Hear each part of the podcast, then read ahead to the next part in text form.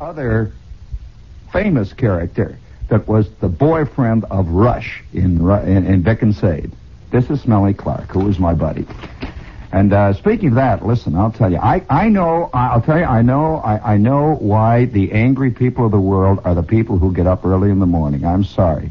I cannot, I cannot imagine a dynamic dictator getting up at two o'clock in the afternoon and putting his socks on and combing his hair and saying, ah, well, I think I'll wait until after supper before I shave.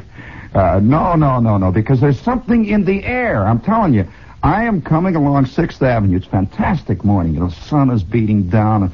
Oh boy, you know, it's the kind. What ha, have you noticed that that all women look at least 150 percent sexier in the morning when you're coming to work? It's just an, just a thing. I don't know what it is. I think it's the way the sun hits them. Or, or maybe it's the way the sun hits the top of my head. I don't know what it is. oh, before we get into other uh, and more controversial topics, how about a little whoopee note here? Oh, well, let me put it another way. The Republican, the, the, the, the, the Republican. I think the party, because uh, if we don't fight, then we've uh, got to pay the piper. Well, sir, isn't it true uh, that it'll be a better party if the hostess employs a little accent? Well, let me make this perfectly clear. I think people should be employed regardless of uh, their accent. No, I mean, uh, she uses accent on the food. Oh, yes. Well, I, uh, I wouldn't care to uh, comment one way or the other. You have heard of accent, though, in the red cylindrical container? Well, I, I wouldn't care to uh, say that I had, and then on the other hand, I wouldn't. I know uh, accent is uh, a season of some sort. Oh, not actually, sir. It has no flavor of its own. Uh, Oh, yes, I recall. Accent brings out the flavor nature's already put uh, in the beef or string beans, whatever. I think it's important uh, to bring these facts out in the open. It's one of the basics of democracy. Part of the real grassroots? Well, I suppose it will bring the flavor out in grassroots. I uh, really uh, wouldn't care to uh, be quoted on that. Could you give us a definite statement on accent? Well, perhaps, uh, possibly. Uh, no. but you are going to pick up some accent. Uh, we'll see. What was all that about? I mean, uh, sometimes you have a feeling that you're caught in some kind of gigantic, surrealistic washing machine, some kind of a Maytag that's got you by the foot. you know, uh, speaking of of, uh, of this surrealistic world, I I'm looking at the sun, you know, coming. Oh, it's just a fantastic day, you know, and and my stomach is flat and and my blood is flowing like mad through my veins and my eyes are shining this morning. It's a great morning, you know, and and in my soul is playing my kazoo. You know, something like.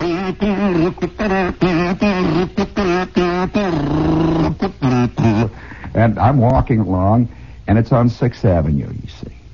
And then I see this great, just this enormous tidal wave of human beings flowing up and down Sixth Avenue, back and forth, all going to whatever nefarious place they're going. You wonder what they're all about to do, you know. And and uh, and it suddenly hit me. A terrible thought hit me, Tony. Maybe this is why I will never be an official morning time guy. You know, morning time people have a certain uh, a certain ebullient, constant optimism. They give you the time at 8:16 as if it is a new concept. Every morning, and it's 8:16. I said, well, for crying out loud, we finally reached it, and wait till we get to 818. That's a great moment. And let me tell you, when we hit 832. and now we go on with the Norman Luboff Choir. Well, you have to, uh, you have to have a certain outlook. You see, well, anyway, I'm walking along. I don't know what. Yeah, well, I guess it is a certain outlook. So I'm walking along the street there, and I see all these people coming at me. And it, it immediately hits me. This is a city of over 11 million people, you know, including uh, Teaneck. And uh, it's, uh, I guess we have to include Teaneck. I mean, they mean well. Come on now, Tony. It's not their fault. And and uh, so we're we're walking along, and I see these people come, and it suddenly hits me: how many of these guys? It's Thursday morning, are heading for the office to be fired today. Only they don't know it. There has to be, out of 11 million people, there has to be a certain percentage of guys over whose neck the axe is not only hovering, but is rapidly descending. And so I'm walking along there, seeing the old kazoo is going, oh boy. And off to my left, I see a little shop. Now, here's, here's the kind of thing you see in the morning. You don't see this at 2 in the morning. I'm sorry. There's a little shop, you know, these little junk shops they've got all over around here in town where they're selling uh, used mittens and all kinds of stuff like that. You know, Okinawan mugs with little handles, and when you when you drink out of them, they play "Yes, sir, that's my baby," and all that great stuff. You say, Well, right out in in front. Listen to this scene. Right out in front on a little table, they had they had a, a big pile of stuff, and there were about, must have been at least 15 people standing around looking very excitedly out on the sidewalk at this pile of stuff. And I and I sort of looked over to see what it was. I don't want to get caught in any big scene at this early in the morning. And I looked over, and there's a big sign that says pseudo ivory oyster forks. Well, now, now, uh, you know, uh, I, I don't know how many people need an oyster fork to begin with, but a pseudo ivory oyster fork. And they did not say imitation, they said pseudo ivory oyster fork. And I thought, well, now, isn't that a description of it all?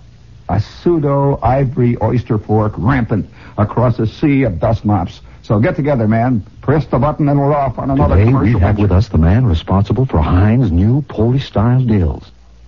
Here at Heinz, we're pickle people. To pickling we are true. Every pickle, Every pickle, is pickle, every pickle gets a sparkles to you. Uh, nothing more exciting in the morning than a singing pickle. Uh, I uh, I recall coming home. Oh, Pegine knows. Bye, George. Pegine, raise your hand. Once again, you get a gold star. Both you and Ed get gold stars now. She identified who Smelly Clark's best friend was outside of Rush. Uh, and and uh, you can see, you can really tell the real Americans, can't you? You really can. They don't chicken around with this little stuff. Yes, the, the, the I, I thought it was one of the great names in American fiction was Bluetooth Johnson. Bluetooth Johnson was Smelly Clark's best friend, and they were all, well, it was a triumvirate. Bluetooth, Johnson, Smelly Clark, and Rush. And there was another guy, one other guy, and his, uh, his first name started with an M. And who was their favorite movie star, and where did she appear continually in a movie called Hearts of Flame? Hearts of Flame. And what was the name of their favorite fictional character? They were constantly reading passages from the stirring books. Uh, I will, I will, I will give you a quote here. I will, I will delete the name for those of you who want to test your infinite memory for American trivia. Blank blankety blank stood atop the ramparts. He turned slowly, his great massive jaw tightening in anger as he spoke. Lady Margaret, do not look at these rampaging aborigines. The sight could easily curdle your blood. He whirled and, withdrawing his saber from the scabbard, stood ready to defend the honor of the beauteous Lady Margaret. Honey, I'll meet you on the beach. I've got to stop for cigarettes. Okay. And this time, make it Salem. Let's try something different for a change. Try something different for a change. Line up for Salem for a change. Salem soft as fresh as your taste. Try the soft taste of Salem for a change. Next time you buy cigarettes, enjoy the refreshing Just the- sing difference of next chorus. Salem filter cigarettes. Salem softness freshens your taste. Ahead of Salem's modern filter, there's a rich tobacco blend, smooth with menthol, plus special paper that breathes in fresh air with up every beat. puff. Try something different for a change. Line up for Salem for a change. Salem soft as fresh as your taste. Try the soft taste of Salem for a change. Smoke Salem filter cigarettes. Oh, I'm going to get fired yet. Speaking of guys, you know, it suddenly awful thought hit me, Tony, on the way in when I just talked, told this little thing about all the guys coming in who are about to be fired. I noticed that the executive phone is ringing in the control room in there, the one with the red line on it. the one that says switch to emergency program immediately. We will pick up transcribed organ moods now. Uh, you know, speaking of uh, transcribed organ moods, uh, I, uh, I, I, I don't know whether or not uh, most people have the the uh, same memories that I have. Of course, memory memory is a tricky thing. Uh, you you just can't you can't trust it for for. Well, I almost said what you can't trust it for, but I better not say it. But I can remember there was a guy in Chicago. Well, sir, it's late afternoon as we enter the small house halfway up in the next block now. And here in the living room we find Mrs. Victor Gook and her son, Mr. Rush Gook. Sade, who's established in her husband's easy chair beneath the floor lamp, nods over a novel she received as a Christmas present, while young Rush, lying at full length of the Davenport, gazes at the ceiling and thinks thoughts. But suddenly sounds are heard in the kitchen. Listen. Hey, in here, Don. Your mother home? She's asleep. I'm not either. Well, you look like... Is she upstairs? No. What's the big commotion? Oh, look, kiddo. Hello. Are you going? Listen, there's a special lodge meeting called for this evening. We're playing 500 with Fred Ruthie this evening. Well, that'll have to be called off. L.W. Eakins from Chicago headquarters is in town. Look, you two guys will have to jump in and help a fella out. I've got to wear my regalia and memorize a special ritualistic greeting and everything else. Have to be down at the hall by a quarter to five. It's almost four now. Andy, hop up from there and stand at attention and be ready to receive orders. You want me to go up? I want you to get me my lodge stuff from upstairs, make a telephone call to Hank Gutstop, and dig volume 7 out of my lodge library, out of the bookcase, and 69 other things. Kiddo, you give me a hand too, won't you? We got an engagement with Fred Ruthie. You know yourself. Well, that'll have to be canceled. I'm sorry, but it can't be helped. Mm-hmm. Better phone him right now, then. Give him a chance to make other plans. All right. Goose cutter, let's not stand around with our teeth in our mouth. Trot mm-hmm. along and Second, Vic, till I get through calling Ruthie. Well, I got no time to waste. Well, I'm not going to have you fellas plowing around upstairs and tearing the house apart. There's stacks of Christmas presents in every single clothes closet, and I'm the only one that knows. Okay, but make it snappy. Rush, get me volume 7 out of the bookcase. Okay. 2572X, please. Correct. I have to learn an official greeting by heart. And I have to phone Hank Gutstop and dictate an official greeting for him to memorize. Maybe you can do that. What's all this that's going on now? What excuse shall I give him? You can't. L.W. Eakins is in town. Who's he? One of the major executives of the Chicago headquarters of the Sacred Stars. Hello, lady. I bet you were taking a nap. Volume 7 now. That's Hand it so? Well, Rush and me been doing the same thing. Vic went downtown right after dinner and just this minute got home. This is what I have to memorize. Yeah. Paragraph, huh? Yeah. Oh, my, I bet you were. How long they stay? Run up quick now and bring me down my lodge regalia. All of it. Well, I should think so. Boots, sword, tunic, plumed hat. Your robe. pants ain't available. Golly, yes. What do you mean? Mom lent them to Tom Hackett. Happens every time. Who's Tom Hackett? Butcher over in Middleton Butcher Shop. He needed them to be Santa Claus. or- Dave. Well, what does Fred think? Dave. Hey, a person's trying to talk over... Excuse me, Ruthie. Vic's trying to say something in just a second. What's the matter? Are my lodge pants upstairs? Well, I suppose they're upstairs if you put them upstairs. You lent them to Tom Hackett. Don't you remember? Oh, golly, that's right. He took the part of Santa Claus, and I... Well, if this ain't the Well, you can drop by and pick them up. This landlady will give them to you. Your landlady can go jump in the lake. I haven't Wait got till I time get through here, Vic. Ruthie's waiting on the wire. You may inform Please. Lucy that Lady, This what you have I'm to memorize? sorry. Mm. Yeah. Oh, little frenzied brother of mine, wring your Sure. cupping hands and listen for the call of the golden Uh-huh. oriole. As maidens dance by the plashing Oh, what? pool and the mischievous tarantella. All- will you be quiet? Mm. Both of you be quiet. Uh, say, lady, I better tell you why I phoned. Yeah. We're not going to be able to play 500 this evening. No. Well, it's like this. Uh, Vic's Lodge is having a special meeting. Yeah, some fella from Chicago's in town, and I guess he's... Who's the fella, Vic? Will you get through there and explain about my pants? I asked you a question. Who's the Chicago fella? L.W. Eakins. Is the big, large, muckety-muck? Yeah. Uh, he's some man named Mr. Eakins, some big muckety muck in the lodge. Yeah. Uh huh.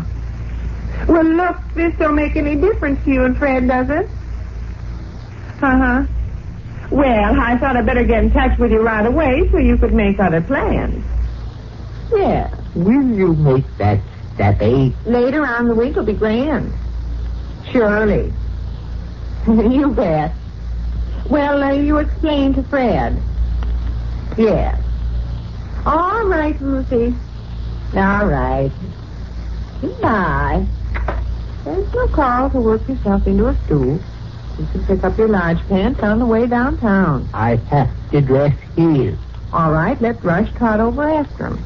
Got over after him, Rush. Tom Hackett lives on North Center Street, Tony. I haven't the remotest idea. Don't you, where- Yeah. Shall I go there first, or shall I go to Smelly Clark's house first? Smelly Clark's house. Plumed hat. Didn't you bring that back? Uh-uh. Oh, my.